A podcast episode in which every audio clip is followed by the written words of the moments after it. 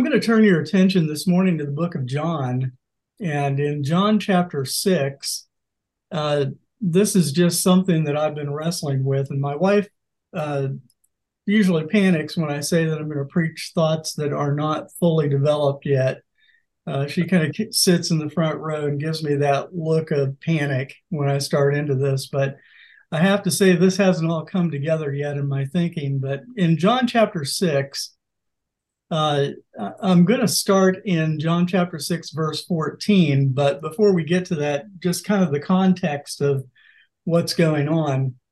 Uh, in John's narrative, and I'm I'm talking to professors, you know this these passages of scripture. We we know that in John chapter 3, Nicodemus comes to Christ at night, just one person very quietly trying to understand the coming Messiah. And uh, then by John chapter 4, Jesus is at the well with a woman who is transformed. And then she goes into town and gets all of the city and brings them back and to meet him. And then by John chapter 5, uh, Christ performs the healing at the well or at the pool in Jerusalem. And, and hundreds and hundreds of people experience that. And then you get to John chapter six, and there's the feeding of the 5,000. And it seems like with each chapter, the, the crowd just is beginning to grow. And there's this, uh, there's this drumbeat moving forward as the intensity of what's taking place uh, just increases. And by the time we get to John chapter six, uh, the intensity of the crowd has just increased, and they've just witnessed him multiplying the bread and fish and and the crowd was fed all 5000 of them. And then in john chapter 6 verse 14 we read this passage. After the people saw the signs jesus performed they began to say surely this is the prophet who has come into the world. Jesus knowing what they had intended to come and make him king by force withdrew himself to a mountain Verse 16 When evening came, his disciples went out by the lake. They got into a boat and set off across the lake. Uh, then we see it's dark and Jesus had not yet joined them. Strong winds are blowing, the water grew rough. And when they had rowed about three to four miles, they saw Jesus approaching on the boat. I think it's interesting that uh, the people of Israel were falling into the same trap that their ancestors had fallen into. And, and they were a people who were under oppression and occupation. And it's kind of easy for us to understand their misunderstanding. Uh, we know the prophecies of the Old Testament were saying this uh, two-sided, two sides of the coin, the coming king and reigning king and and the suffering servant on the other hand. And and they saw this reigning king in Jesus, and they they decided that they were going to make him king by force. And uh, we know what happens when Israel makes kings. Uh, it, it, seems like uh, they wanted to be like all the other countries. They wanted to be free. They wanted to have their nation back. And so they decided that they were going to make Jesus the earthly king to resolve all their problems and all of their suffering. And they wanted to re- revert back to their former glory. So they're falling into that same trap of looking for a king. And uh, we know from Saul and David and Solomon that earthly kings had their problems.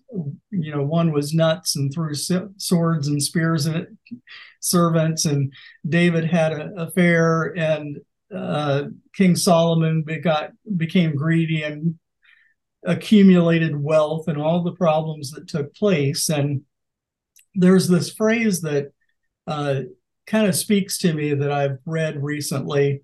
Earthly kings are humanity's earthly answers to spiritual problems. And it seems like we, we look for kings to solve our problems. We look for leadership, top down political leadership, and social structures that will provide peace in the land. And the fact of the matter is, we don't we don't we can't find perfect peace in our society through that top down management we need christ to come as the as the suffering servant. And we do the same thing today. And uh, you can look around our societal arguments on Facebook and social media today. We got blue team and red team arguing and whining over who's going to be in control, and and everybody's claiming that their team leader is going to be a better team leader, and if if we could just have the right king, we could solve all of our problems in America. And uh, the fact of the matter is, I kind of come back to that essence of understanding that we don't need another king, we need a redeemer. And we need the redeemer to come and resolve from the grassroots up rather than from the top down the challenges and problems of our society. And so Jesus understood what they were thinking. They were they were trying to answer their problem of oppression by getting another king that would solve their uh, problems of the day. And, and he understood what they were thinking. You ever think that you can hide something from Jesus? Yeah, he he already knew what they were thinking in in all of this, and and I think um, this falls into one of those pastoral pet peeves of mine, and I'm I'm trying to put that together. The pastoral pet peeve is that I'm I'm struck by how many boards I go to and leadership teams and organizational teams, college teams, committees. Uh, we'll work through everything and we'll get to the end of the meeting and somebody will be asked to pray and then in the prayer they'll ask god to come and bless what they've already done. And it's like the cart before the horse. We we say lord now that we've made all these decisions we want you to come and bless what we've decided because it's almost the vending machine mentality. You put your quarter in and a blessing comes out. And so now come and fix the problems. And here in verses 16 and 17, uh, we kind of get the, the feeling that it's probably one of the most difficult phrases. And I want to get back to that verse here. Verse 16 When evening came, the disciples went down to the lake and they're getting ready to get into the boat and take off for the other side of, of the lake. And and here in uh, the latter part of that, they got into the boat, but by now it was dark, and Jesus had not yet joined them. And yet they're going on after the goal and the target of where they were headed, but Jesus isn't with them. And it kind of sits in my mind that this tipping point had taken place and they got caught up in the mission they got caught up in the priorities and they got caught up in the hoopla of it all and they forgot and they looked around and and jesus wasn't even with them. And i started thinking about how easily we could fall into that trap in ministry where we look around and jesus isn't in it. We go to our seminars we have our action plans we've got our five year goals we've gone to the SWOT analysis uh, route. We put it all before us. We go to church boards and we look at our balance sheet or our profit and loss statement. Uh, we have our progress report on the operating budget, and we maybe even do a facility review and see what our assets are. And then we look around at our, our market trends.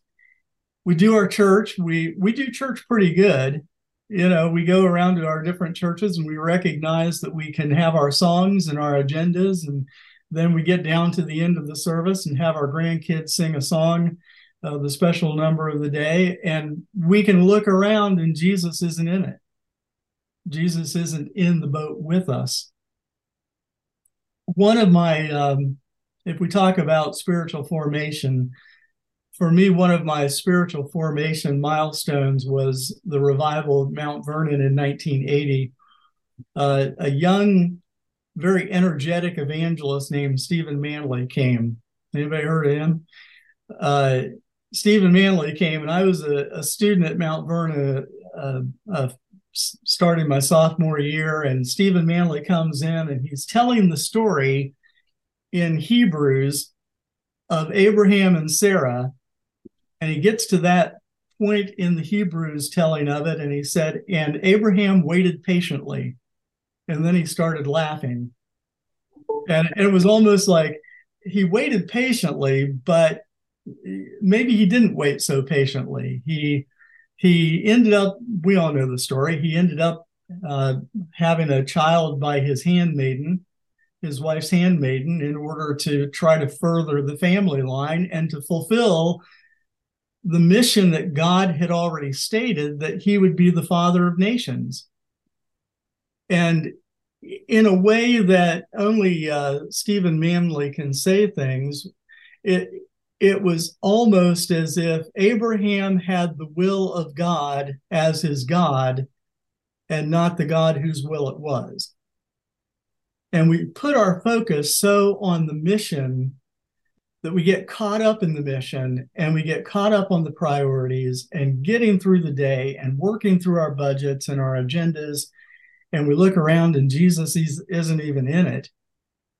And Stephen Manley's phrase, Abraham had the will of God as his God and not the God whose will it was. And that little phrase is written in my Bible that I carried with me to that revival. And it, it still speaks to me today that I can get caught up in doing things for God and forget to have God in the midst of what I'm doing. And I, I want to just point out as a part of this that I think uh, not just for you, but for me as well. Every day I I, I want to wake up and say, Lord, if you're not going, I don't want to go. If you're not staying, I don't want to stay.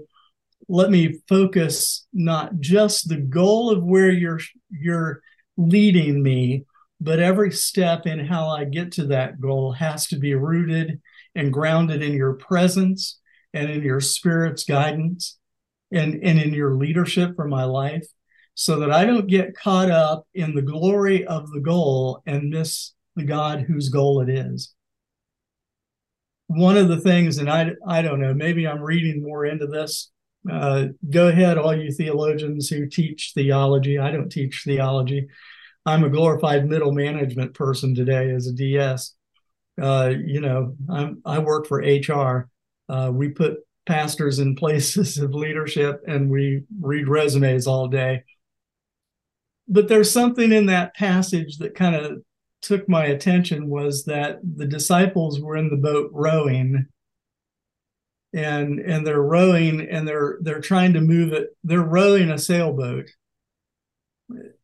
Has anybody ever thought about that that they're rowing a sailboat and, and to me rowing a boat means that you're using your own strength and your own power to propel rather than using a sail that allows the wind to blow and move the boat forward and and I don't know enough about boats to know that uh, it, that might even not be important. But at the same time, to me, I want to be the kind of person that allows the Holy Spirit to be moving the boat forward instead of me rowing in all my strength and all my weaknesses.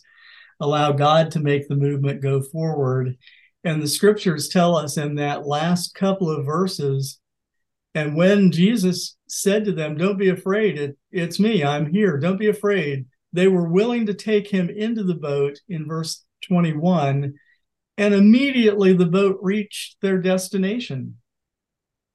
Isn't it interesting that we fight, we work, and we strive, and we have our plans and our all of our action plans and all of our budgets set before us, and then Jesus enters into the picture, and suddenly we're already doing things that we never imagined possible.